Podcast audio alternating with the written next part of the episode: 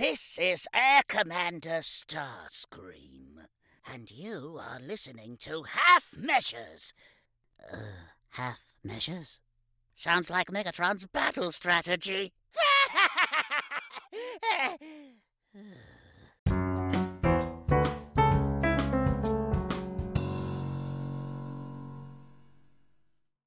This episode of Half Measures is brought to you by Time Traveling Team. I'm Paddy. Each week, Paul and Dan do a fantastic job guiding us through the wide world of movies and TV shows. Meanwhile, my co host Trisha and I are taking a trip through the time vortex and discussing the wibbly wobbly, timey wimey world of Doctor Who. Starting back from the earliest adventure in 1963, we're discussing the stories, the Doctor, the companions, and the villains of this iconic show. You can find us at Time Team on Facebook, Twitter, and Instagram. Now sit back, relax, and enjoy as Paul and Dan do their thing half measure style.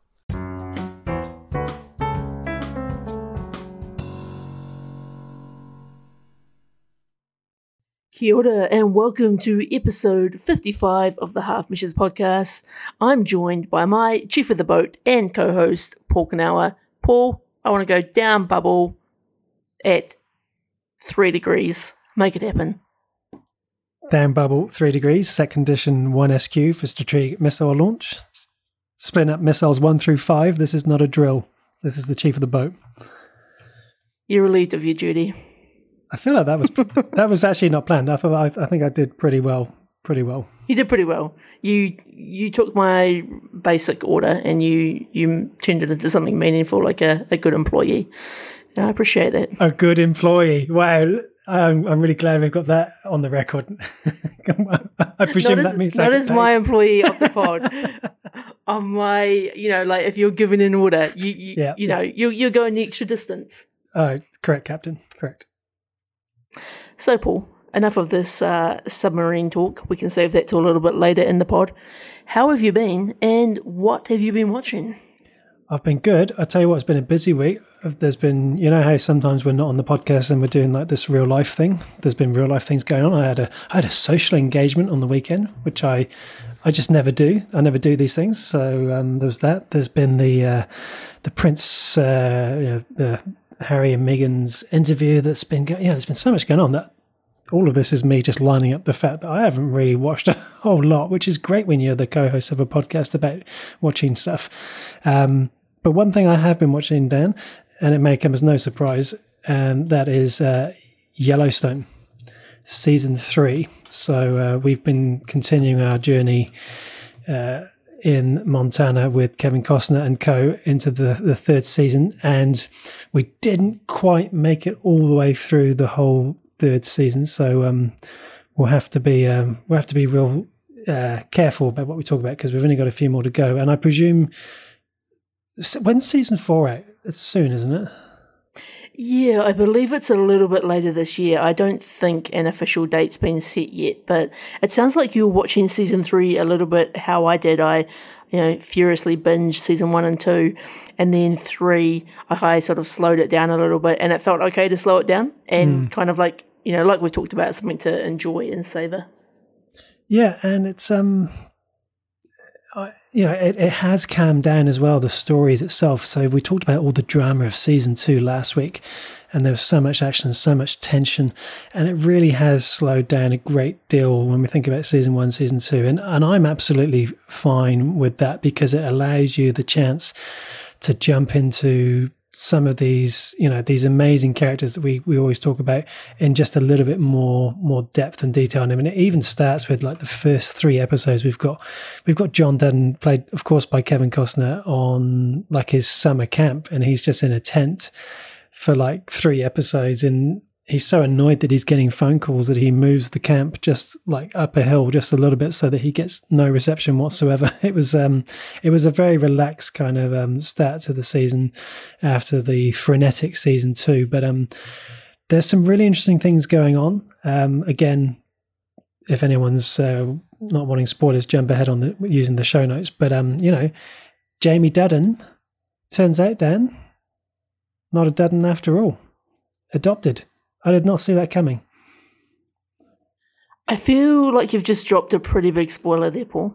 A pretty big spoiler. But yeah, that was a, a bit of a shock, wasn't it? Indeed, it is. And yeah, if anyone's still listening and that's a spoiler, well, you had your warning. But it's uh, it's kind of it's kind of explains a little bit about um, you know how we've always talked about how he's just treated so unfairly. It kind of it kind of gives a little bit of grounding into that. That's not to say that that justifies why he's been treated unfairly, but it's kind of it gives that sort of like he's never been seen as being quite a son. But Kevin Costner's character has these brilliant lines of dialogue where he basically says, "We raised you." You know, I have the right to call you son. I looked after you, and it's a it's a really interesting scene because uh, I cannot imagine what it would be like to to to find out just by just going to get your birth certificate that no you're you're actually adopted. That was that was quite interesting. But um the other thing and again i'm not i'm not sure what happens by the end of season 3 but we've just had beth propose to rip and that was pretty exciting as well. Um the, the fact that she sort of took the the whole asking the father for permission uh asking for the hand you know off the table because Rip was never going to go and ask John that question. So um, it was great that Beth went and did that. Um, now, there's been a, a, number of things in this season which have been really good. The story with Jimmy has just continued to get more and more interesting. I love how they're taking this character who could be seen as the comic relief of the show and giving him this whole story arc where he sort of um, he attracts the attention of the of this girl who recognizes him as being a rodeo and then just when you think he's going to have some happiness he he injures himself really badly because he's distracted by her when he should be concentrating on the horse and you think oh he's going to go to hospital he's all busted up.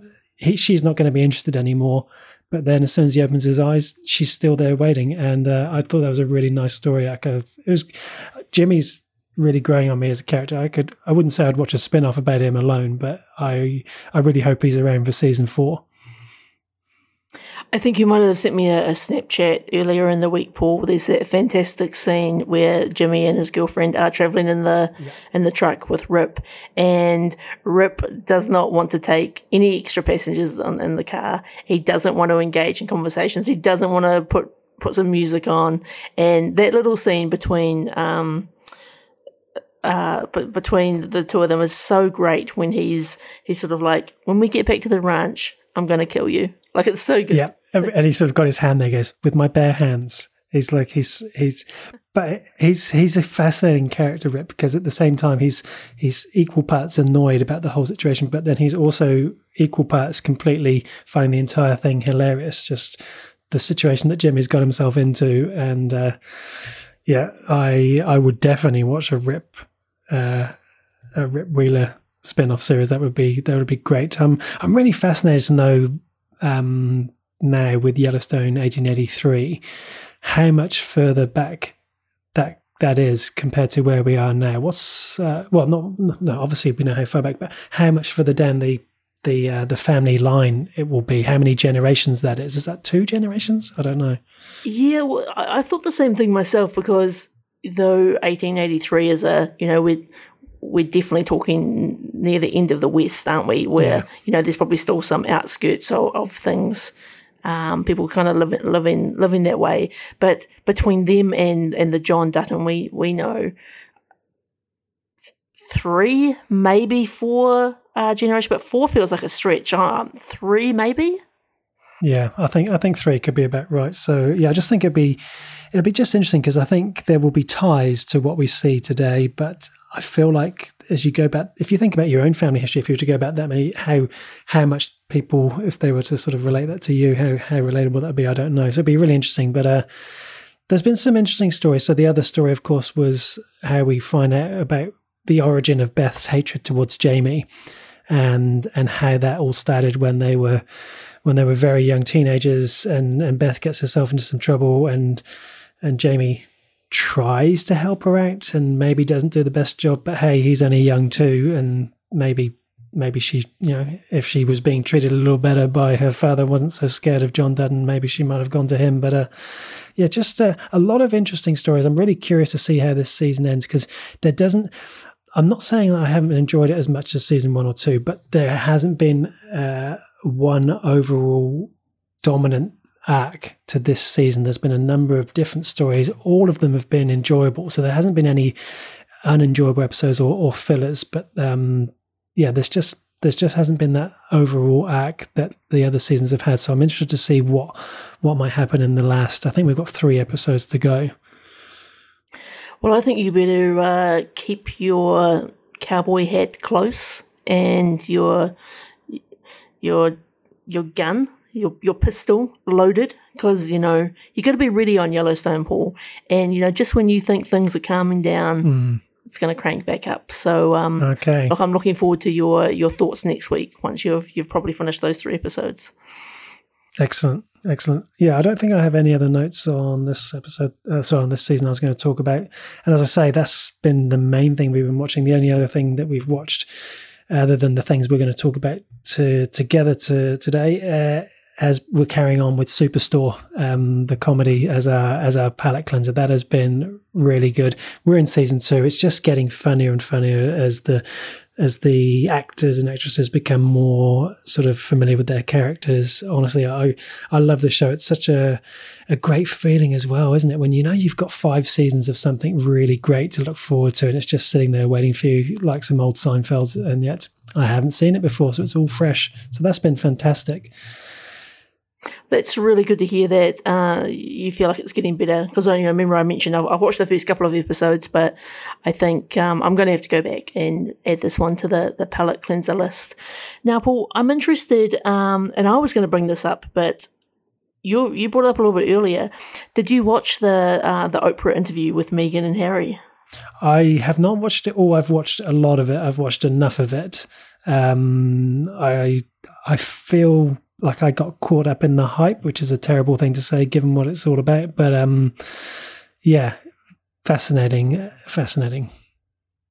I so we watched it last night um, purely because we're, I felt like it was everywhere, and I'll tell you what, it was kind of a real uh, guilty pleasure watch where it was almost like a night off from the usual watching that we do, and watching this whole sort of debacle kind of unfold and getting a glimpse into you know such a prestigious family that you don't normally get this level of insight into. I found absolutely fascinating. It, it it really is, and I think it's because the the you know the royal family always have that policy of um, never explain and never complain. That's the sort of you know they don't react to anything, and yet even this week we've had the the queen respond to this and say that you know that they're saddened, and then there's that whole recollections may vary, but they want to settle it privately. It seems from what I heard and from the all the stuff I've seen that they're not really pointing the finger at, at the Queen and not even at Philip. I'll be honest, I, I made a judgment which was wrong. When I heard about this all coming out, I, I figured, oh, it's going to be Philip. It's classic Philip. It's the sort of thing he'd say. And so that's terrible, isn't it, that I did that? Because it, it obviously wasn't. And the way things are pointing, and this is the one frustration I have with this whole thing. I can't believe we're talking about this on the podcast. It's great. Um, is is it just sounds like it's Charles, but again, there's been no real sort of confirmation on that either, has there? Well, I, I think what's interesting about it is I think you know you're spot on. I think this whole thing felt like the the dodgy old granddad uh, was definitely at, at the heart of some of these horrible things that have been happening. And I think a couple of things. I think I think it was pretty brave of Meghan Markle to come out and you know talk about particularly the the mental health stuff around mm. how she felt like she was being treated, what it made her feel, how much of a, a life change it really was for her. And I think it was a, a very bold move to, to, to come out on TV and, and say these things. I really enjoy that they call the royal family the firm. Yes. That's, that, With the that's, CEO. That's really baller. Yeah, definitely. The establishment. I love that. The establishment. It's so dark. Um, one of the things I think that Oprah did really well, again, I can't believe we're talking about this, but I actually thought she did it you know, she's been doing it for a long time. Is it was such a great candid interview, and I felt like she was really just having a like a friend chat with them. And you know, one of the questions she was asking Harry, I'm not sure whether you've seen it, is who he kind of still has connection with, mm. and the Yeah. and I think that sort of really clarified that it wasn't the Queen or it wasn't Prince Philip, but actually it was it was Charles and and ultimately probably his brother a little bit as well. Yeah, and the fact that you know, you know, we've obviously the whole phone call being not not answered has been well documented, but then also learning that he's been you know cut off financially and that he's only been able to do the things he's been able to do because of the money that was put aside by his mother, um, and so yeah, it, it is really really fascinating. I think Meghan Markle, you know, the the situations she's been through and the types of things that she's had to put up with have just been unbelievable, really unbelievable. And uh, it's yeah, it's very brave to do what they've done. I've there's some people out there so saying, "Oh, what's why have they done this?" And it's kind of like. I guess there's also been people saying, "Oh, you know, well, we all knew that the royal family has always been racist, but it's kind of that's always been without any sort of evidence. It's always been a, a, suspicion, and this is really lifting the lid a little bit. I, for one, would love to see it lifted even further. I've, as you know, I've been watching The Crown, appreciating its fiction, obviously, but it's been a fascinating watch, and I just feel like with the season four, the upcoming seasons, I, I would love to see them just keep on going right into modern day because it's uh, it's really becoming quite a fascinating tale now, and it's uh, yeah, I I have some views because I'm not a royalist. Um, I just I just wonder what the world's reaction will be once the Queen herself passes and we have King Charles. I, I wonder what the the world's reaction to, to that will be in the light of what's been exposed this week. I think what this interview has done, Paul, is it's really confirm for me my need to watch The Crown. Like I just kind of felt myself sucked into the the drama and the firm or the establishment, and I just I, I wanted to know more. Um, and I think that was sort of my, I guess, my connection to the podcast is, you know, we've talked about the crown a lot, and I think it's it's it's really piqued that piqued that interest interesting as well to see. I guess this is probably more news that um, Piers Morgan, the the mm. outspoken um, British um, news personality. Um, he quit this morning over over an argument he had with a, a, mm. a co-host, I guess, the weatherman, and yeah, and it's it, it's so fascinating because I think when you're like in New Zealand, obviously we're, we're part of the Commonwealth, but you don't really have it, like any proper insight or really any sort of like most people don't really like you know you might be passively interested you might know about sort of major things but you don't really know. And it's always interesting talking to someone uh, from the uk and where it's a bit more of a, a common point of conversation. Yeah, it's uh, the, the the Piers Morgan situation actually was fascinating because he's riled a number of people up for many years, and uh, he has said things for a long time which many people have not been sort of happy with. And it, it's this is what makes this whole interview fascinating because it's brought it to a head to the point now where now people are saying we can't take any more of this from this guy, and the weatherman called him out uh, live, you know, live on air, and basically said, know, we've had this sit here for years, and he just said, oh, I can't take this anymore, and he storms off and. It's interesting because you know they say never read the comments, and I do try hard not to. But like he he tweeted when it happened, a picture of a, a clock ticking, just just a TikTok GIF. Um, was his that's the only reaction he'd given to social media at the time of this podcast being recorded um, to his his uh, his leaving the show and in the comments on that tweet there's there's a lot of support for him and it just always fascinates me and then I find myself uh, you know going deeper and deeper into the comments and uh, there's you know we talk about the divide in the United States with the the election, and you know, this seems to be just with everything these days, and this is no no exception. Such extreme views, you're either hundred percent against or hundred percent, you know, for. It's kind of there seems to be such uh, such a division on so many things, and yeah, people either love this guy or they hate him, and uh, he's gone. So, uh, what do you think about that, Dan? I think it's um, it's interesting, right? Because I feel like it's almost like he's also making the story all about him when actually, you know, the story is actually about um, Meghan and Harry and Oprah doing doing the interview, and I feel like, like, get out, Piers. Like, you know, frustrating. I I feel like, you know, as you say, he's been outspoken for so many years on so many different topics. Um, the other thing I wanted to just talk about briefly is, and I thought that was interesting when Meghan was being interviewed and she spoke about when you become a royal, it's not like you go to like royal school and you, you learn how to curtsy, you learn the, um, you know, the correct fork to use at the dinner table or whatever it is. And I think, you know, like in, in movies, that's so often what we learn about when you become anything you sort of go to like a refinement school and mm. you you learn all of the basics and it's so fascinating to me that that doesn't exist in the royal family because it's not like this is the first time like an outsider's been brought in surely they're, they're prepared for this type of thing I, would like to think they have like a welcome pack, you know, like a, a Royal 101, and it's kind of got you know an induction plan for your first for your first month, and all these things are built into it. It's it is fascinating. It's and in this day and age, you would expect that to be something that would be really set up. Uh, the other thing I found uh, quite interesting was, and this goes back to how you talked about it, uh, Harry's comments around it being like a firm with the, the, CEO and the head of the. It's it's the advisors that seem to actually be running the show. And Oprah made that comment. Isn't she the queen? Can't she decide what she wants to do? You know, when when the he had landed, they'd landed in the in the UK, and she said, "Oh, come up and have afternoon tea, or you must be tired, have dinner." And then all of a sudden, advisors get involved, and suddenly the queen's calendar's full.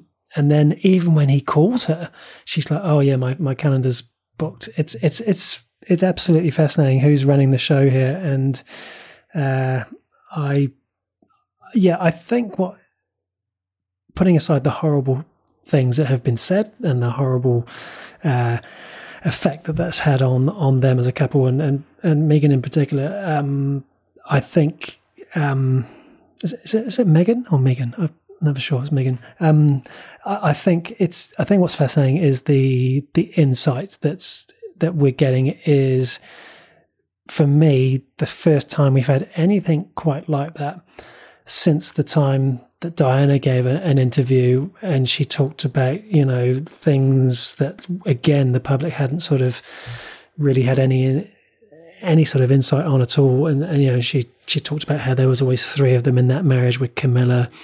And you know and then she talked about her you know her other interests in life and how she adored him. You know there's always those those statements that come back. And I think this is going to be another one of those moments where we'll have similar memories of this entire interview. Even if we don't watch it again we'll always remember some of the things that have been said because royalist or not these are historic events and it just it just creates a really vivid memory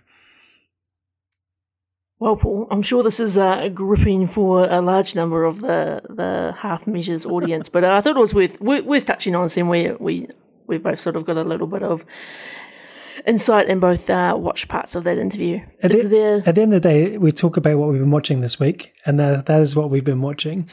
I draw the line at some things. Like I've been another thing is I've been watching a lot of football, English Premier League. But I, you know, I will I will not go there. I will not talk about the football I've been watching. I'll, I'll spare the listeners that. Like even I appreciate that, Paul. Is there anything else that's been on your list, or or is that kind of you this week? Just the things we've been watching together. So that's it for me. Cool. All right. So I have been continuing uh, my watch of Billions. So um, finished season two now, and we're kind of making our way into season three.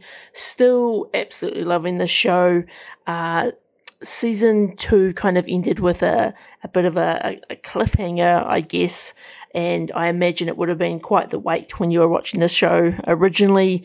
Uh, basically, it's it's the classic Chuck Rhodes versus um, Bobby Axelrod, and it looked like uh, Chuck Rhodes had finally sort of uh, turned the tables on on Axe, and it looked like he was sort of lining them up for a, a prison sentence, and he was finally going to go down, which I don't think anyone wants because, like I keep talking about, I think Axe is the is the he's the um he's the Rick The from Rick- Rick and Morty. Oh right. Yeah, well, he's the he's he's the bad guy you cheer for, right? He's the um he's the Walt for Breaking Bad. He's the you know you want him to win. Yeah. So Nice. um, so yeah, look, uh, it's it's hard to kind of talk about the season when I've started already sort of halfway into season three because the sort of the lines get a bit blurry for me um, about what has and hasn't happened. But look, I, I think it's it's still a really great show. It's it's so fascinating, particularly um, all of the all of the sort of stuff around the stock market at the moment, and just the way they throw around money in the show is absolutely outrageous. You know, people just spending millions of dollars just at the drop of a hat without a second thought. And it's a it's a great lifestyle to kind of like really sort of watch and, and take yourself out of the the day to day. So continuing on with season three, um, and it's it's still a good time. Are there any major sort of like because you know in the show you sort of have different characters coming at different points. Has there been any other major actors or actresses join sort of around the season three mark? Anyone else of note, or was it still the the core cast as it was from the start? Um, we've still kind of got a core, but um, one of the, the newer characters to, to the show um, came in in season two uh, as a, a character played by Asia Kate Dillon, who um, plays Taylor Mason. Mm-hmm. And Taylor Mason is an incredible character. So they uh, they're a gender neutral character, so they use them and they pronouns. They're absolute genius when it comes to the stock market. They completely, you know, understand how to do their due diligence on a company, mm. understand like how you're going to make money. And just as and you know, currently in season three, uh, Taylor's actually running running the company, and it's it's absolutely incredible. The other character, which just keeps getting better and better, and is probably one of my favorite characters of the show, is um, the character who plays Wags, which is uh, David Costabile, which is mm-hmm. you know you may remember him from Breaking Bad. He is so he's the right hand man to to Axe, and he basically he he says the things to the staff that you know Axe would lose respect for if he said them. So he kind of plays the role of the the hard ass, and he'll he'll rack everyone up and he'll say horrible things to people, but he always gets the job done. And he's a complete degenerate as well. He's he's all about he's all about drinking. He's all about living that hard lifestyle and then coming to work and, and playing hard. So it's a lot of fun. But in general, the cast has sort of largely stayed the same. I think what they've sort of what what the show feels like to me is kind of each season kind of plays it out from different characters' perspectives. Like you obviously get everyone in there, but season one was very much about um, Axe kind of winning.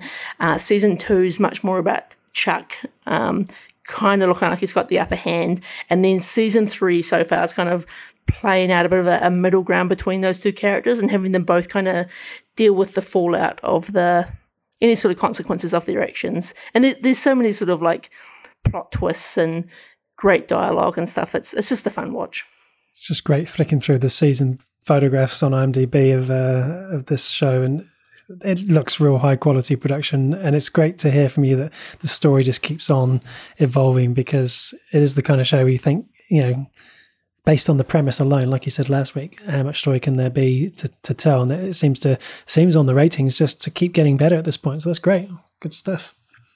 I think too the other thing is like these are long episodes too. Like these are fifty-five minute episodes, and there's twelve episodes per season. So, um, it, and it's not a show where you know like Yellowstone where I just wanted to consume it and just embrace myself in it. It's a show where I can watch a couple of episodes um, a night, or um, I can take a break and come back to it, and it's still a good time. But it's not a show where you'd sit down on a Saturday and watch a whole season. Like it's yeah. probably a bit too much for that. Yeah. Uh, apart from that, I have also watched a couple of movies. So, watched a movie that Samara has been wanting to watch for a long time. That's uh, it's a pretty new movie on Neon actually called Nerve, and so this was a, a, bit of an interesting one. So this movie came out in 2016, and it, it's basically about a, a high school senior who who finds herself immersed in this online game of, of truth or dare, and I guess how it works is, is you sign up to this game on your on your phone, and you either sign up as a either a player or a watcher. And if you sign up as a player, basically it, it scans all of your information, um, the sort of AI algorithm, and then it gives you challenges to complete within a certain time frame. And if you do that, you you you win money, and it might start off quite small, like go into a, a diner and kiss someone or sing a song in front of somebody or and throughout sort of the movie the uh, the dares get sort of bigger and bigger and bigger and more outrageous with sort of the goal to sort of ultimately ultimately win and sort of walk away with a large pool of money. This was a an interesting movie. So stars are Emma Roberts and Dave Franco. It's a real for me it's a movie you could watch while browsing Twitter on your phone. It's a movie you could watch on a a Sunday afternoon or having a bit of lazy time. It's not necessarily the like it's not the greatest movie I've ever seen. It's definitely not the worst. It's just one of those, you know, good old fashioned. Got got something new to tell. It's got some sort of great. Um, it's got a great color palette and sort of visual effects throughout. Mm. But it's uh, it, it's a good time. I, I'd probably give it two and a half guns on the guns akimbo scale. Oh yeah, okay, sort of. That's pretty good. It's a it def, yeah. The color palette looks really good. There's a few things that sort of scream out at me. There's kind of elements of Ready Player One, elements of Tron, even elements of dare I say it, Wreck It Ralph. There's sort of different elements of, sort of those things screaming out at me, and also I see uh, Lewis is in it as well, and I feel like she's an actress who I saw in Natural Born Killers and and, and Cape Fear and, and, a couple of other things, and then just went off the radar completely. And so um, she's uh, she's always good value, I find. I'll tell you one thing this movie does do that I always find super annoying is so Emma Roberts, who plays this character V, is basically portrayed as like the the the ugly girl or the the the girl who can't get a boyfriend or anything right, or right. or the nerd or the geek and it's like it's it's so frustrating because there is no way in any world where that that is the the hand that she's been dealt and to have have those sorts of characters play that person. Always seems so ridiculous so ridiculous to me and I, I'm unsure why why writers choose to sort of go down that path. It doesn't really do anything necessarily for the story but it's I guess it's a, a component of it. Um, I think you know Dave Franco is I think always a, a fun time guy. I think that you know he's he's he normally brings some good humor and good sort of banter to to most of the the roles that he's in. So as I say it's a, it's a it's a fun watch That's um, James Franco's brother, isn't it? Dave Franco. Yeah, Yeah, yeah, yeah, yeah. Okay, I haven't seen him in many things actually. Cool. It sounds like one I would definitely give a go, and it's on Neon here in New Zealand, so I can Yeah. easily access that. Nice. Indeed. And then I've watched a, I've really been going deep, Paul, on, um, on old school movies on Stars. And so, which is part of the, the Disney Plus network. And so a movie that I just recently came across and watched on there is a 1997 movie, G.I. Jane. And once again, Paul, the, whatever they're doing to these movies to digitally upscale them or whatever it is, it makes them look like modern movies. And like it's been a long time since I've seen G.I. Jane, and I'll tell you, this movie is still freaking awesome. It doesn't, you know, when you look online, it doesn't get the best reviews, but the sort of the whole concept of it's really awesome, and I think it's actually got some. It's got some. It's got a great cast. I I actually forget all the time that Viggo Mortensen actually has a, a main role in this movie. He plays the the Master Chief, and it's such a character that, like, when I think Viggo Mortensen, I think wholesome, good guy, often the hero, often um, The King. the, the, the king. The, ki- I think that's that's a good summary. But in this, he's he's a he's a battle hardened, grumpy Master Chief who who's trying to get these uh, Navy SEALs in, into shape to to get them ready. And you know he's dealing with the the first female applicant, and there's all this sort of pressure to both on her to succeed and also a lot of pressure everyone trying to make her fail. And I think he just plays this wonderfully sort of villainous character who you ultimately end up kind of liking because the whole way along he's actually kind of um, in in Jane's camp, I guess. And look, it's it's great. It's great. Actually, also her name isn't Jane; it's Jordan. But um, it's it's it's such a it's such a good movie. It's it's it reminds me of everything about the the nineties.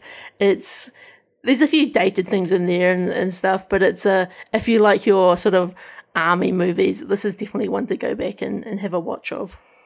Firstly, I love it when you say I've gone real deep into some old movies because you know when I do that and I, I start going down the Amazon Prime wormhole and I start coming out with like 1936 Flash Gordon or, or 1950 Alien from Mars. this isn't quite as old school, but uh, what's interesting is this is one of the very few Ridley Scott movies that I have never seen, and I had no idea. Obviously, haven't never watched it. I, I had no idea that Viggo was in it either. So that's that's always a positive because, as you say, he's he's great.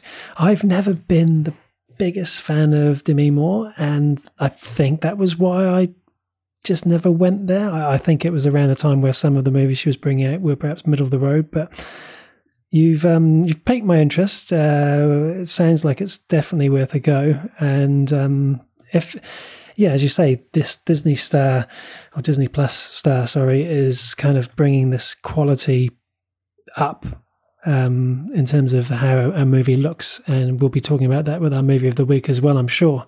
Um, it's it makes it it makes it more uh, what's the word more attractive to, to go back and watch some of those things, isn't it? Well, I think it does, and I think it's that these are movies which, unless I just happen to kind of stumble across it or was talking about it with someone else, I wouldn't go out and try and hire it or mm. rent it from iTunes or, or, whatever it may be.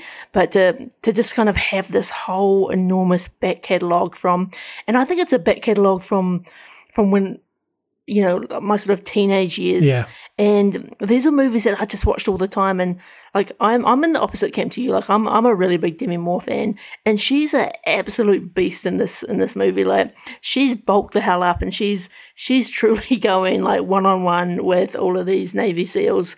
And, you know, a, a real great time is actually just, the the really cringy fashions of the, the military in the nineties, and you've got these like you know Viggo Mortensen as the Master Chief, and they're standing in in the water like yelling at people doing press ups, but they're wearing like the tiniest of shorts that they're, they're just inappropriate. Paul, no one should be made to wear shorts that small. this is this is reminding me of your your commentary for Star Trek: The Motion Picture with the uniforms, which are which are way too close indeed, indeed. So yeah, look, it's look. I think even the Ridley Scott factor, mm. and, and the fact that you haven't seen it, I, I would go and give it a whirl. It, it's a lot of fun. Um, and Bruce Willis as well. My goodness, wow. Is that yeah, right? look, there's, there's a lot of people. Uh, oh no, a lot of people. I, sorry, I'm mis- I'm looking at the credits of the photos, and it's just that the premiere. Oh, Bruce right. Willis. Sorry, my mistake. Yeah, I, I was wondering whether maybe he had like a, a, a weird small role in the bit. Yeah, but anyway, no, it's it, it's still good. So go and check it out. And then the other thing, I watched the series finale of WandaVision. So yes, all nine episodes are now out.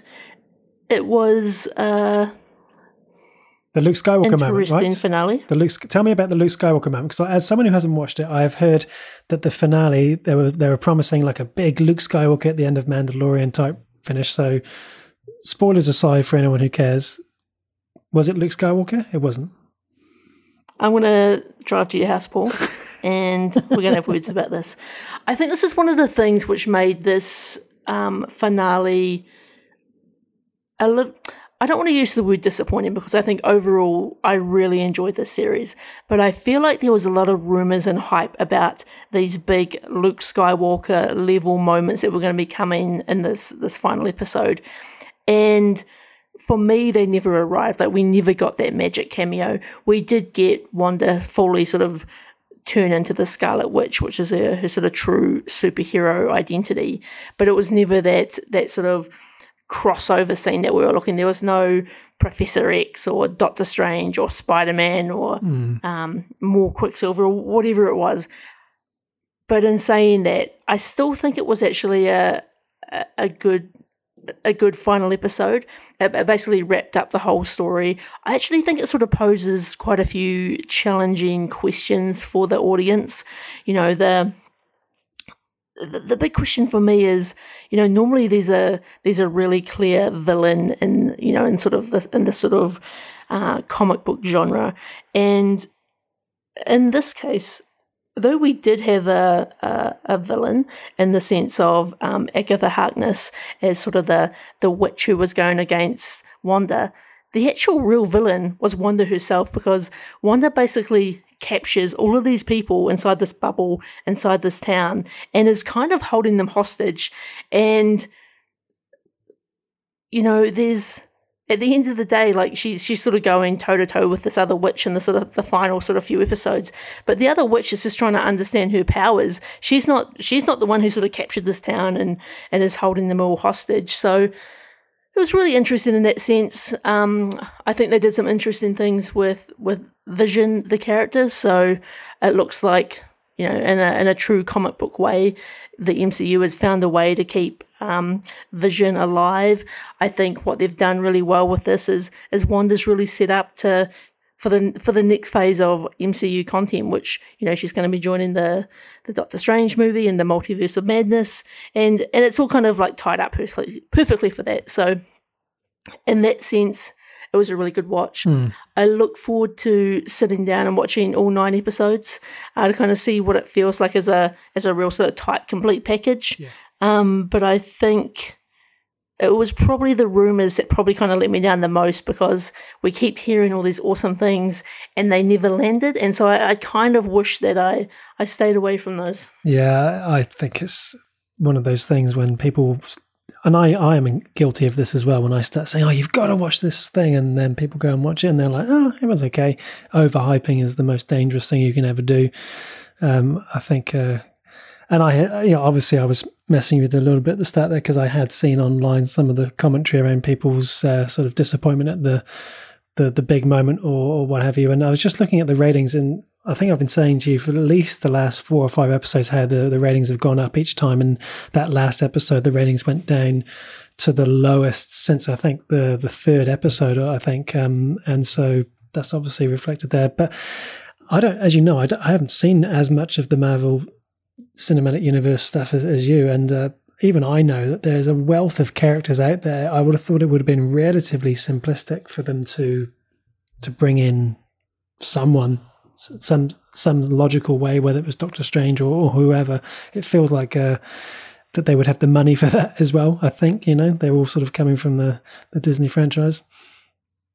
I think you know, like it's it's tough, and that's why I sort of feel like I I almost need to separate the two things. That it didn't give me the big um, surprise moment that I kind of felt like I wanted, but if I remove that from it, it was still a really good series, and I think that you know, right from the outset, they always said with WandaVision, we're going to do something different here. We want to tell a different story.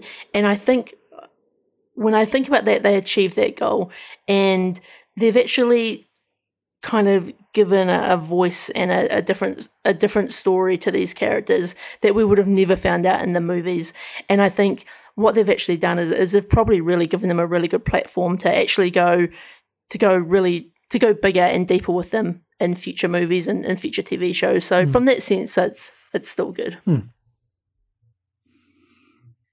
And Paul, that is me. So I wonder whether it's time for us to talk about The Walking Dead this week.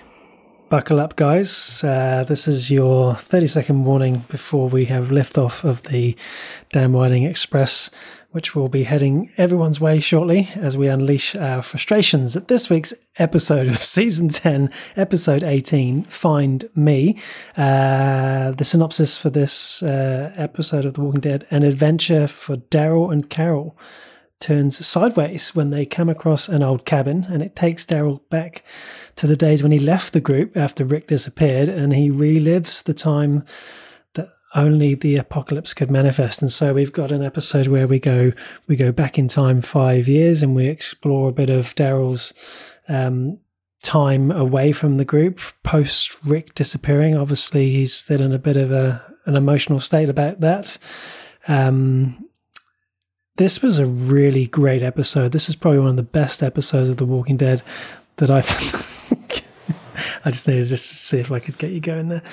Um, I I'm normally I sort of come in with the positive and then let you loose on it, but I I have to be honest. This was not a great episode. I'll I'll add some things in, but Dan, I'll just check in with you what your thoughts initially are. This is probably the worst episode of Walking Dead I've seen in a long time, Paul. The, I have got so many complaints and so many, like even watching it, I was like, why am I even watching the show anymore? Like, what is the what is the point? And I feel like I have nothing but negative things to say about it.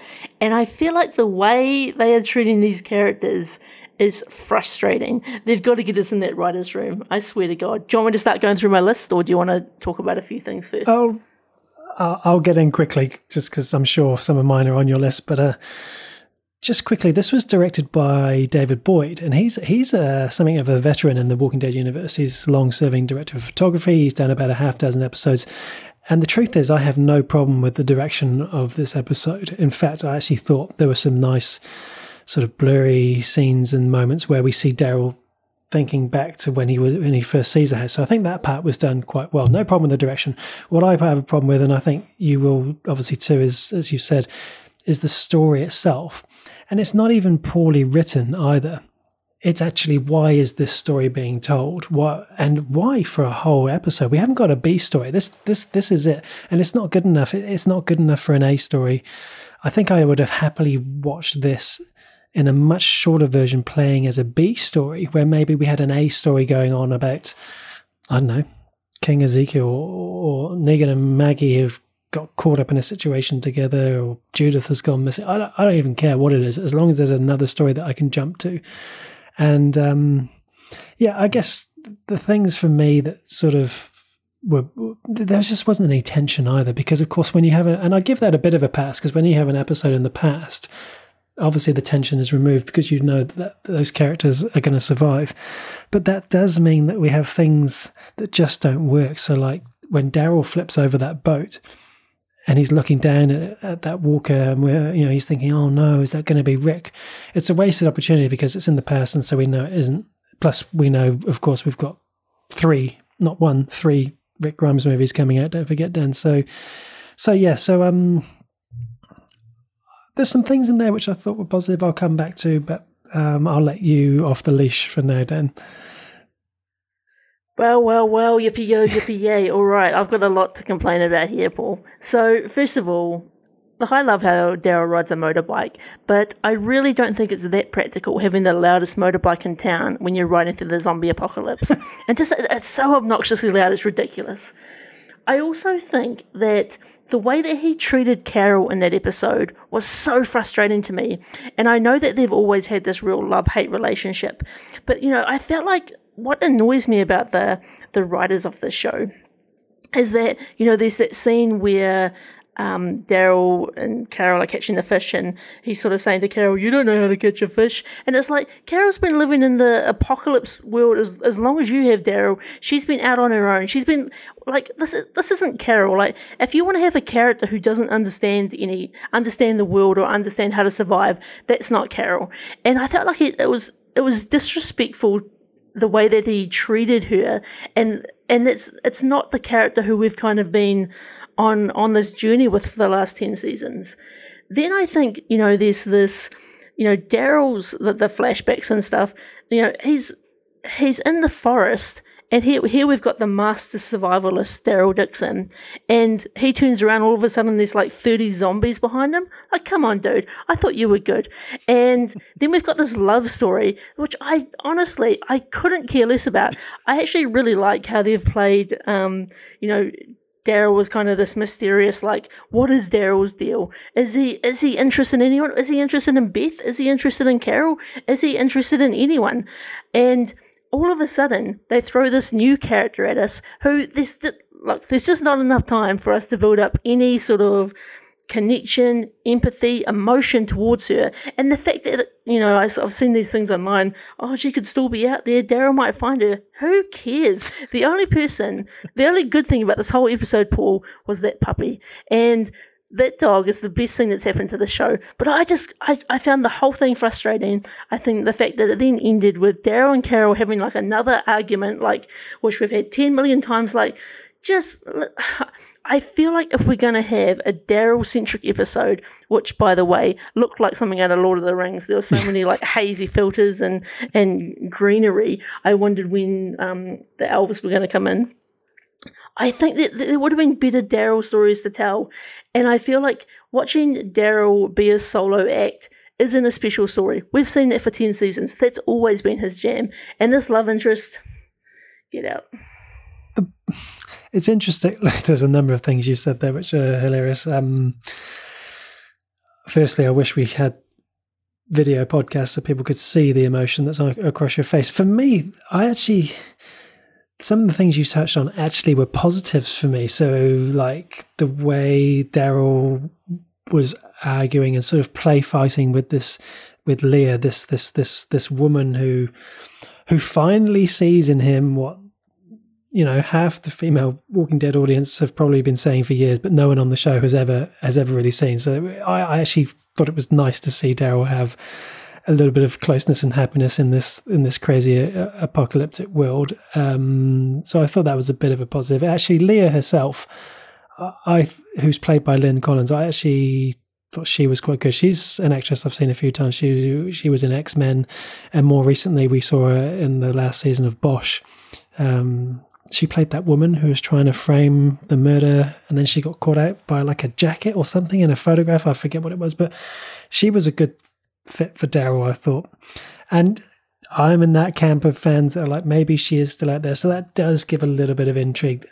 I don't know if I'm reaching here. I can see the, the look in your eyes. It tells me maybe I am.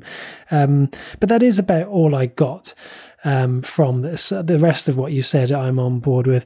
I guess the motorbike, I forgive him if that is the only motorbike that he could find. Maybe the motorbike shop didn't have a, a muffler in stock that week when he went and picked it up. I, I, don't know. You know, in the apocalypse, it might be a bit difficult to find a quite a motorbike. I don't know. I, am not a motorbike guy, but I guess you get what you give him in in the uh, in that world. What worries me the most about all of it, Dan, and this may ultimately be what leads to you going full Hulk mode, is is this the, is this what they have in mind? For the Daryl and Carol spin off series that, that they have coming up because that is not going to fly if this is what we're getting. Yeah, look, I I think the thing is, look, I know I get really ranty about this show, and I, I think it's again, I just go back to, I think they've got really good, interesting characters. I think the actors are fine. I, I actually don't have any problem with any of the actors and the, and the way they do the scenes. I just I find the the lack of attention to the story frustrating. And i just i don't know i don't think a daryl and carol spin-off series will be interesting at all unless we can break break I, I would have rather seen a daryl and carol romance to be honest with you because at least we know that there's that, that we know the story of those two characters.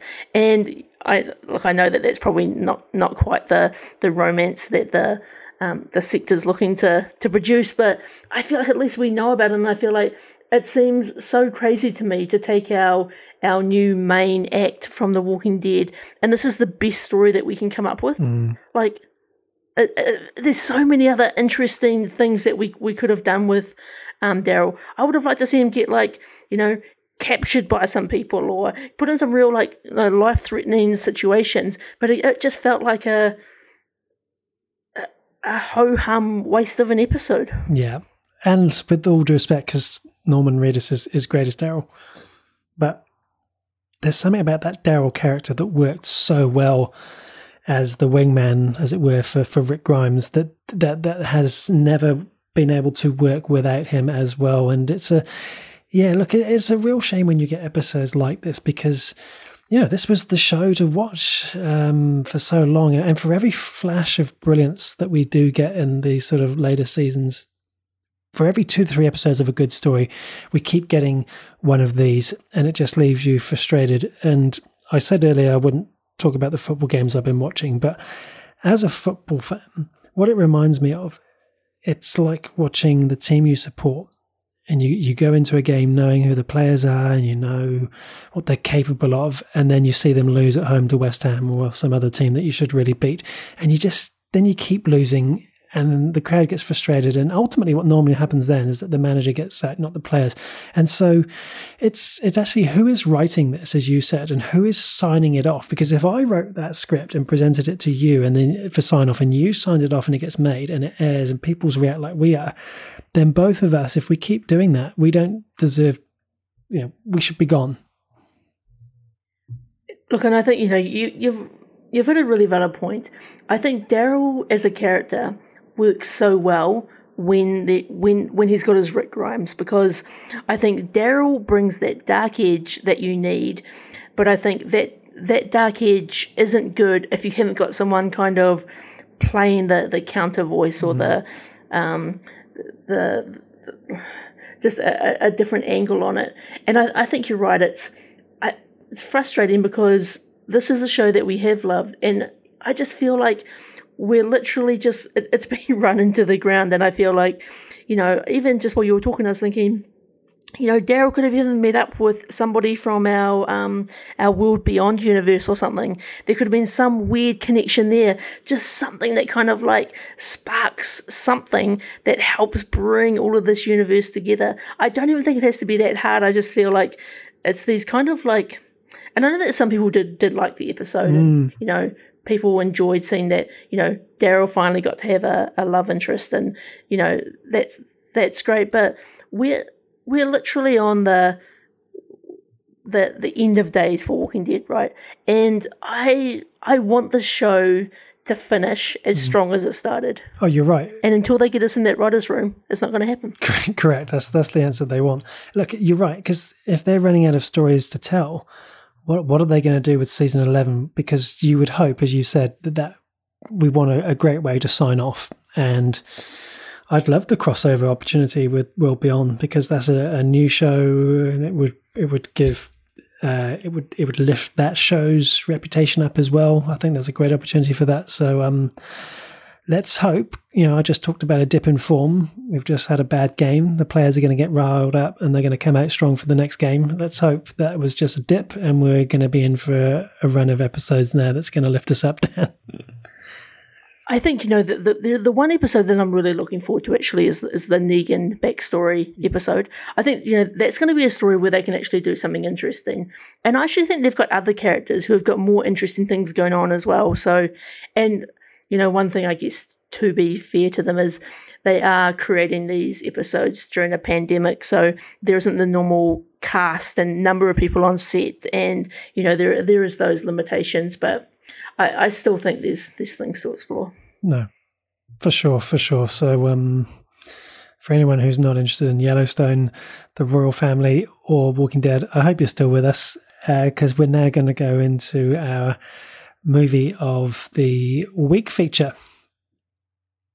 So every week, uh, Paul and I take turns choosing a different movie uh, where we have a bit of a, a, deep dive and review all about it. If you'd like to find out what that movie is before you listen to the podcast, you should join our Discord channel where we post that movie every week.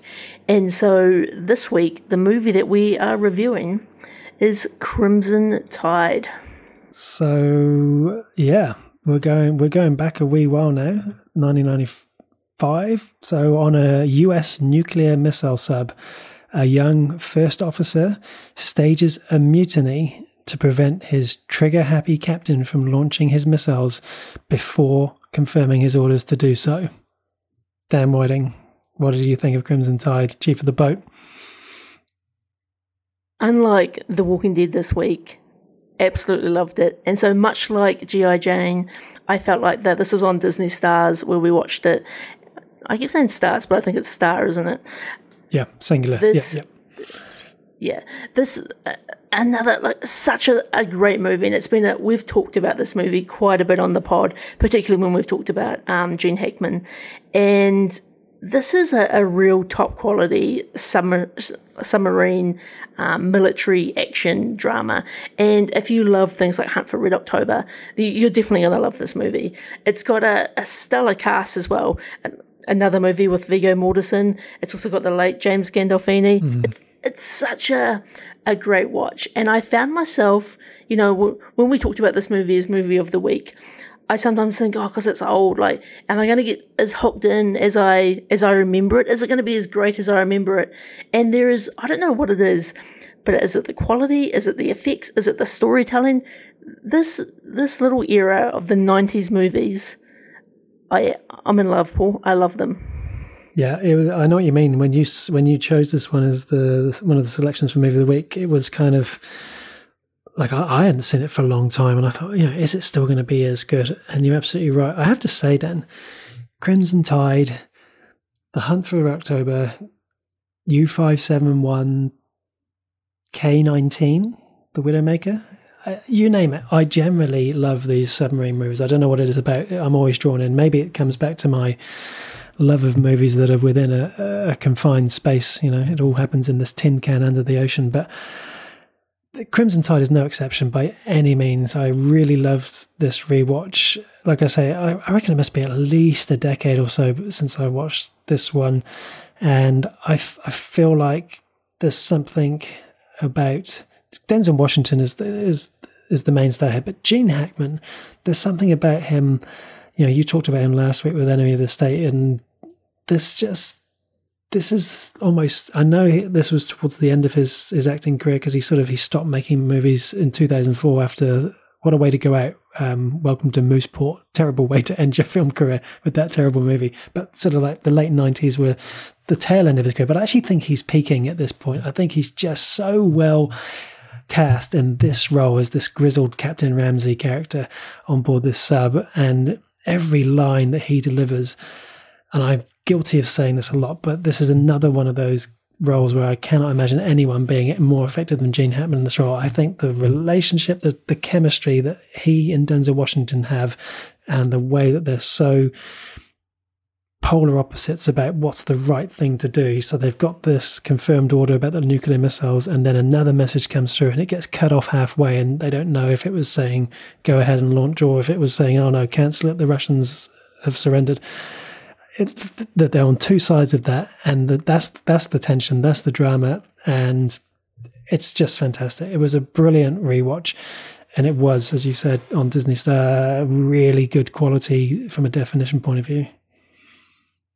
I also um, really like when they have sort of, and I know this is a, a not a not a true story at all, but you know, one of the when they have sort of like a, a powerful statement um, and, and text at, at, the front of a movie. And I remember when this one starts, and it's like the three most powerful men in the world mm. are the president of the United United States of America, the president of the Russian Republic, and the captain of a United States ballistic missile submarine. And that's and like it just sort of sends a chill down your spine, doesn't it? That you know that and the, the whole premise of this movie and it, i remember the first time i watched it kind of being like the anxiety of like they haven't got the right message like what would you do in that situation? Would you fire? Would you not? What side would you be on?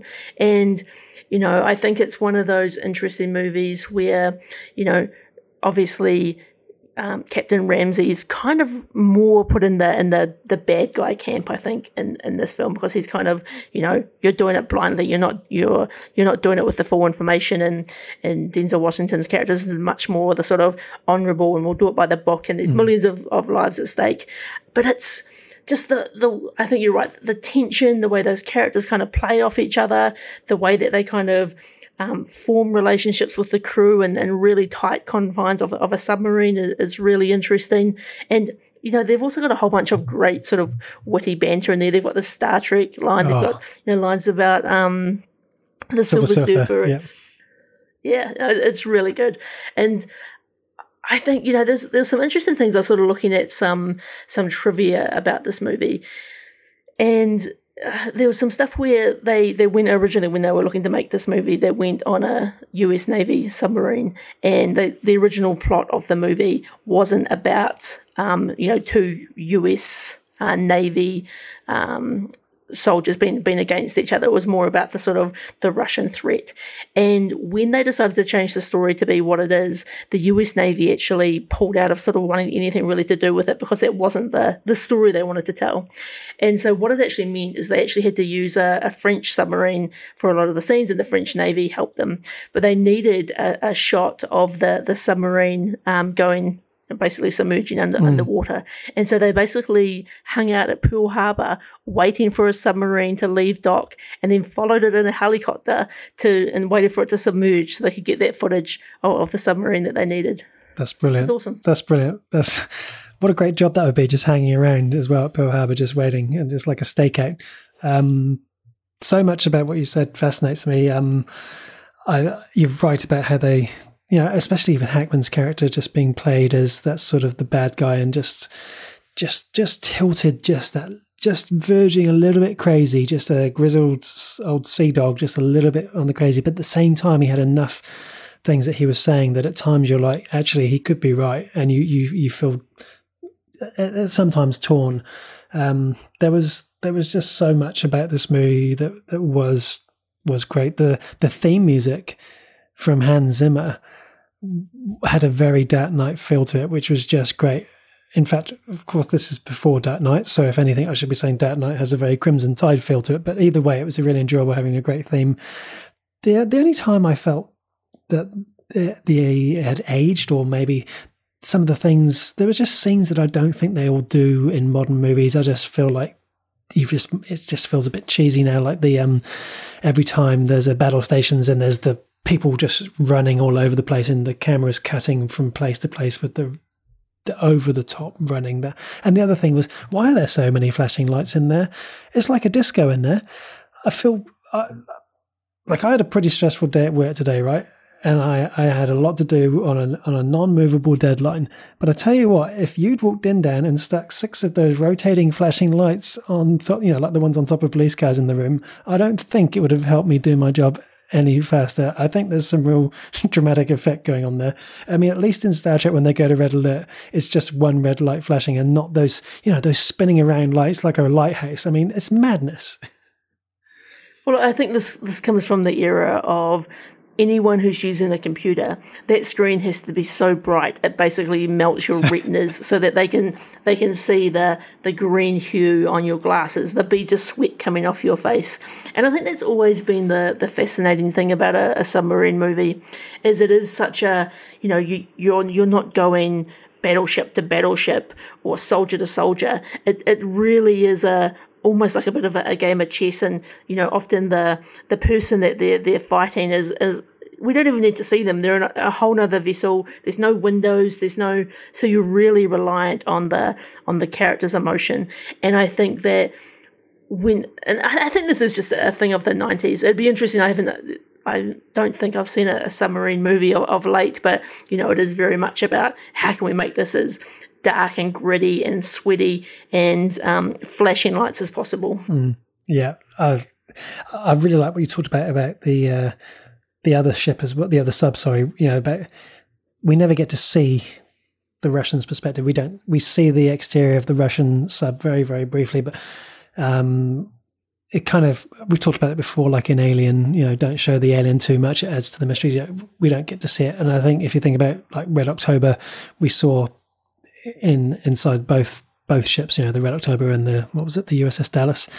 But the the USS Alabama and this um, it's a great crew, like you said. Viggo Mortensen, James Gandolfini, great support crew. Um, you've mentioned the the Star Trek line. It remains for me the greatest Star Trek reference in any movie when uh, Denzel Washington starts talking to that engineer to try and relax him by talking about Star Trek with him and calling him Scotty and saying, I'm, I'm Captain Kirk, I need warp speed on that radio. It's just so well done. It's so effective. Hackman talking about horses at the most stressful moment in the whole movie. So basically, they've got three minutes until the Russians have launch capability, and, and Scotty's down in engineering working on the radio, and there's nothing that anyone can do but wait. And so he just lights up a cigar and has a conversation with Denzel Washington's character about horses and whether they're from Portugal, or Spain. It's just, it's just really well done. It's, it's, it's, it's, it's, it's really great. Um, there's also a moment where they're looking at each other when they're authenticating. So they, they finally get up to launch, uh, up to surface, and they get the message come through. And as they're authenticating the message, the way that Denzel Washington looks over at Gene Hackman, and then you know you know by this the look in the eyes without having the message authenticated that obviously, you know, the the message was not to launch the nuclear uh, weapons, and so um, and then you know Hackman disappears slowly down the stairs in his own cigar smoke. Uh, it's it's a it's just great. It really is. Do you know what I was thinking? Uh, I was this is a long shot, but I want to say it just in case it comes true in the future, and I can say I had the idea.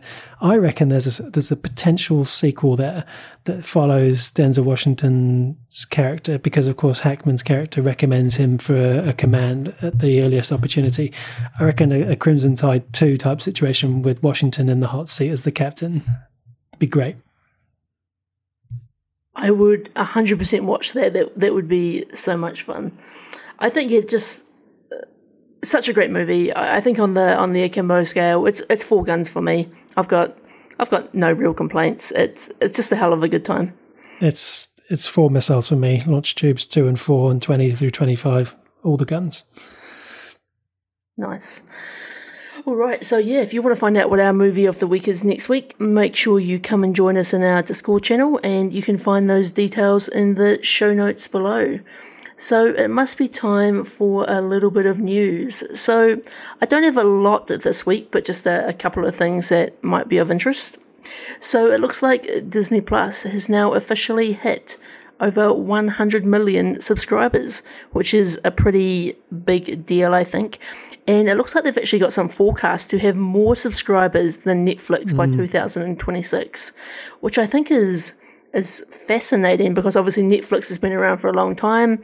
On the flip side of this, all of the big franchises that Disney Plus owns and and also having this sort of back catalogue now with their their Hulu slash stars star content is is absolutely incredible. And I find myself more and more like I'm going to Disney Plus, I'm going to Neon. I'm, I don't find myself going to Netflix at all very often these days, and you know I never thought I'd say that. No, no, I, it was it was the thing, and and then of course here in New Zealand Neon and, and Lightbox merged, and that's been really, really successful. I think most of the stuff we're watching seems to be on Neon, and now I'm dipping my hand in to Disney Plus as well. So it's uh, it's interesting seeing those stats uh, because I would have thought they might be projected to before 2026. That feels a long time down the road, and a lot of things can happen in that time. So I would have thought they might be ahead of Netflix before then, but I guess we'll see.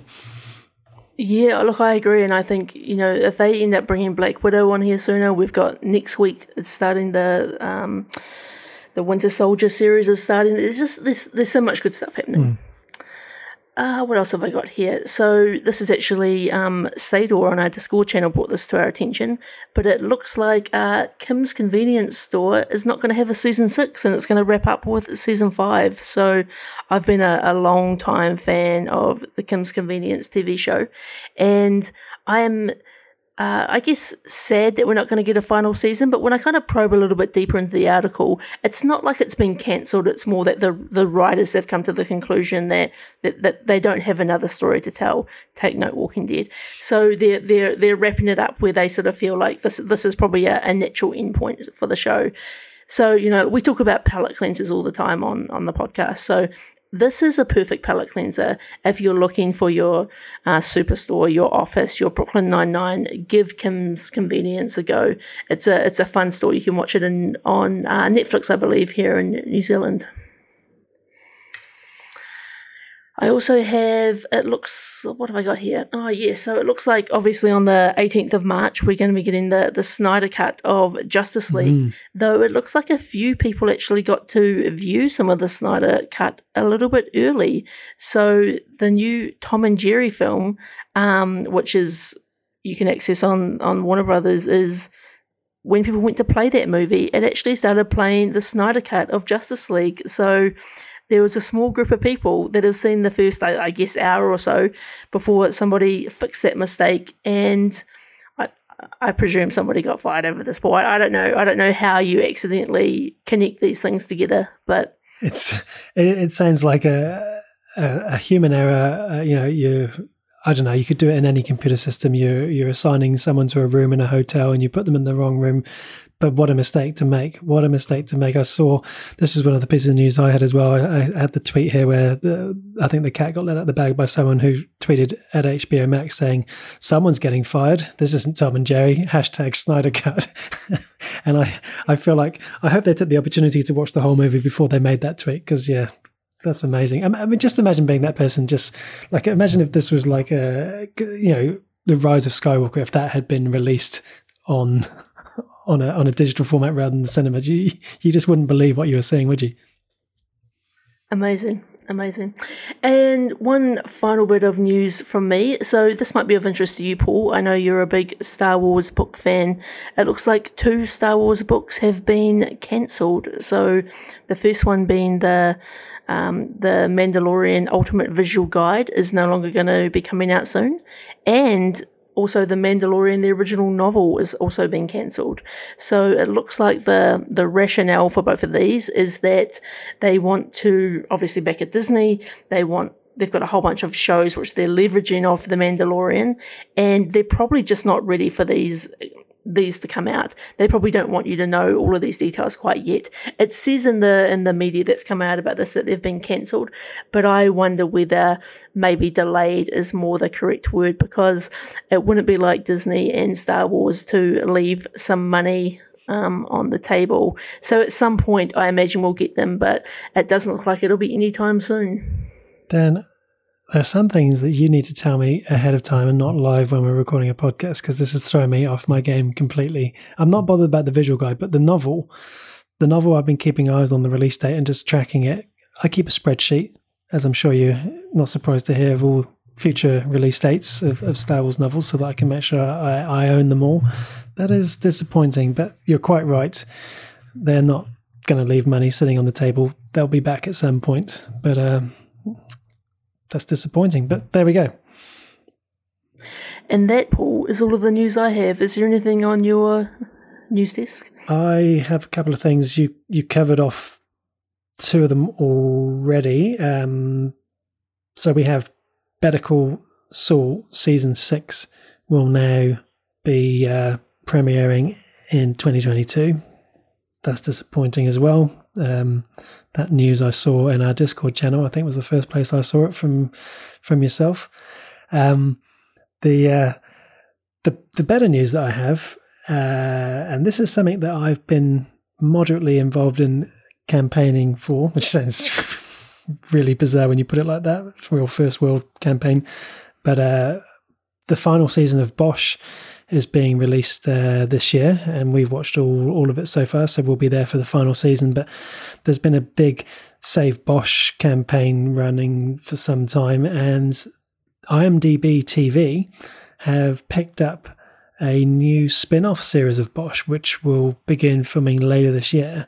Um, and it's uh, all we know so far is it's going to star um, Titus Welliver as Bosch, uh, Madison Lintz uh, as his daughter Maddie, and, and Mimi Rogers, who plays the um, the lawyer. I can't think of her, her character now, but um, that's great. I love it when that sort of thing happens. We saw it with Clone Wars, Save Clone Wars, and they came back. It seems like sometimes you see these things and you retweet them and you, you, you put your name on something, you think, oh, this is never going to happen. And when it does, it's just such a great feeling. If it's a show you really like, suddenly comes back, you know, I love that. So that was my big news story this week the return of Bosch. Awesome. And so let's go over to the mailbag. Yes, let's do that. So, so jumping back into The Walking Dead, Dan, uh, just for a moment, after all the nice things we've been saying, you know, about the show, I kind of feel awkward saying that uh, the the actor who plays Daryl Dixon, Mr. Norman Reedus, um, he he saw a post on Instagram and he liked it, which I thought was, you know, that was pretty nice of him because we were pretty gentle last week compared to this week, maybe. Norman. He clearly doesn't listen to the episodes. No, I don't think he does. I really don't think he does. It's just probably just as well. Norman Reedus wasn't the only Norman that we heard of this week. Norman Lau from roddenberry.com got in touch as well. Um, and so last week, Dan, you were talking on the pod about Enemy of the State, um, the 98 movie with the, the captain of the USS Alabama himself. Anyway, he got in touch to say that that movie was actually a sequel to Gene Hackman's 1974 movie called The Conversation. And when he said that, I sort of looked, looked up a few things, and the plot of that 1974 movie, Francis Ford Coppola movie, revolves around a surveillance expert and the moral dilemma he faces when his his recordings reveal a potential murder. And according to film critics, Enemy of the State is constructed as a as a continuation of this movie, The Conversation. And Hackman's character is essentially the same. He even dresses the same with the same translucent raincoat, the identical glasses. His workshop is pretty much the same and there's a scene that's similar to uh, the conversation, which has the surveillance scene in, in San Fran's Union Square. So I really love that because I know A, I never knew this. B, I've never seen the conversation. And C, now it really makes me want to go and watch both. So, um, so yeah, so thank you to Norman for getting in touch about that. I love that kind of thing when you find out something like that when there's a movie you love had, had a like a, a, a you know is actually a sequel to a really old one or, or a remake or something because I that was largely unknown to me, so that was great. That's um, I love that when there's kind of those those little inside twists where you know they haven't made a big deal about the connection, mm. but for the for the fans out there, it, it's there, and I think that's awesome. It's another Gene Hackman movie to watch as well, which is great. Uh, and yeah, so last week's peak performance for Joaquin Phoenix, we had uh, Ryan from San Francisco. He went with uh, To Die For, a 90s movie with Nicole Kidman. Uh, Sarah and Jason went with Joker, just as you and I did then. And Paddy from Time Traveling Team podcast gave us his 321. He also had To Die For, Gladiator, and his number one was Walk the Line. And what else have I got off? So, yeah, finally, I noticed this week that our rating then on IMDb.com has gone up to 8.5 out of 10 now. We've gone up. So, we are now better than The Walking Dead, which is 8.2, but not quite as good as Battlestar Galactica, which is 8.7. So, thank you to whoever the people were that voted us up over the last couple of weeks. That is the mailbag this week. Awesome, thank you, Paul. So it must be time now for our peak performances. It's funny, when Paul and I came into this episode, we thought to ourselves, we didn't have much to talk about. This is going to be another quick episode. And here we are, staring down the barrel of another one and a half hour episode. It's the royals. It's the it's the it's the Meghan Markle Harry interview. I reckon that's what I didn't see coming this week. What's over the line? Mm, mm. Anyway, so peak performances, much like our movie of the week, we take turns choosing actors and actresses, directors, producers, and we talk about what we think are their their three, two, one of their their peak performances. So, Paul, who did we have this week? So this week was my choice, and I went with the favourite son of Ireland, Pierce Brosnan. Dan, do you want to kick us off? Sure. So, I, for the first time in a long time, Paul, I actually found this one quite tough. And not for the reason, you know, normally when I say I find it tough, it's because there's so many great movies. I actually feel like that my challenge here is like I don't mind Pierce Brosnan as a as an actor. Like I I feel like I probably just haven't seen a lot of maybe his his classic movies when I look through the list. So I I have got my three, but I I really had to sort of dig deep into what they might be. So for me this week, my number three is I'm going to go with the really old school movie from 19 again not old school to you, old school to me, 1992. The Lawnmower Man. Oh, yeah. um, this is where um, Pierce Brosnan plays Dr. Lawrence Angelo, and he basically is the he, he turns a really simple man into a genius through the through the application of computer science, and it's one of the it's a it's a Stephen King story. Um, it's for its time was was quite groundbreaking. I would imagine it's unless you're kind of into the sort of the, the cult following of this movie, probably not great to rewatch mm. um, from a, a technology point of view. But yeah, I thought that would be a, a fitting number three for me. For number two, I'm going to go with Dante's Peak, which is a this movie came out in 1997, and it's basically about a, a volcanologist who studies volcanoes, uh, who arrives at a countryside town named the second most desirable place to live in America and discovers that a long dormant volcano, Dante's Peak, may wake up at any moment. It's one of those movies that, again, would probably be a bit of a fun watch. It's got a great cast. It's got Pierce Brosnan and Linda Linda Hamilton in it, and I just remember having a lot of fun watching this movie. And the the villain in this movie kind of being the this active volcano that's spewing lava out and it's you know furiously kind of chasing people and vehicles down the street. And i don't know if you've ever seen some lava. I'm, I'm sure there is times when it's absolutely hectic but a lot of the time it's quite a a slow moving uh, entity. But nonetheless it's my number two And number one, this was the the easiest choice of all of them. Is I'm going to go with Goldeneye from 1995. So this is um, Pierce Brosnan's first outing as 007. I did consider filling up my entire list with um with 007 uh, James Bond movies, but I thought that that wouldn't be quite fair. And I I I do think Goldeneye like it's you know I think your first is always one of your best, and this is this is a, a classic. So the Lawnmower Man, Dante's Peak, and Goldeneye for me. Great choices. I remember the Lawnmower Man. I remember watching that in the movie in the cinema and just coming out thinking, "This is it special effects have changed forever. This is the greatest special effects I've ever seen. It's never going to get better than this. And then, like you say, now you watch it and it's kind of uh, maybe maybe not as good as as we thought at the time. But um, yeah, I I had a similar sort of like uh, I thought, oh, there's a couple of Bond movies I could put in my three, but I'll, I'll keep myself to one, and I, I did the same as you. For for me, for uh, for number three, I actually went with the the 2017 movie, The Foreigner. Uh, he co-stars in opposite Jackie Chan, and that's one that we reviewed uh, a few months ago on the pod, and I I absolutely loved him in that. I thought it was a a really different role for him in terms of that sort of bad guy element and bringing that really really strong Irish accent to the fore um, was was really really great. The second place for me and I was really close to putting this as my number one because I really love this. And he's also opposite another Irishman, Liam Neeson and that is the uh, 2006 movie Seraphim Falls.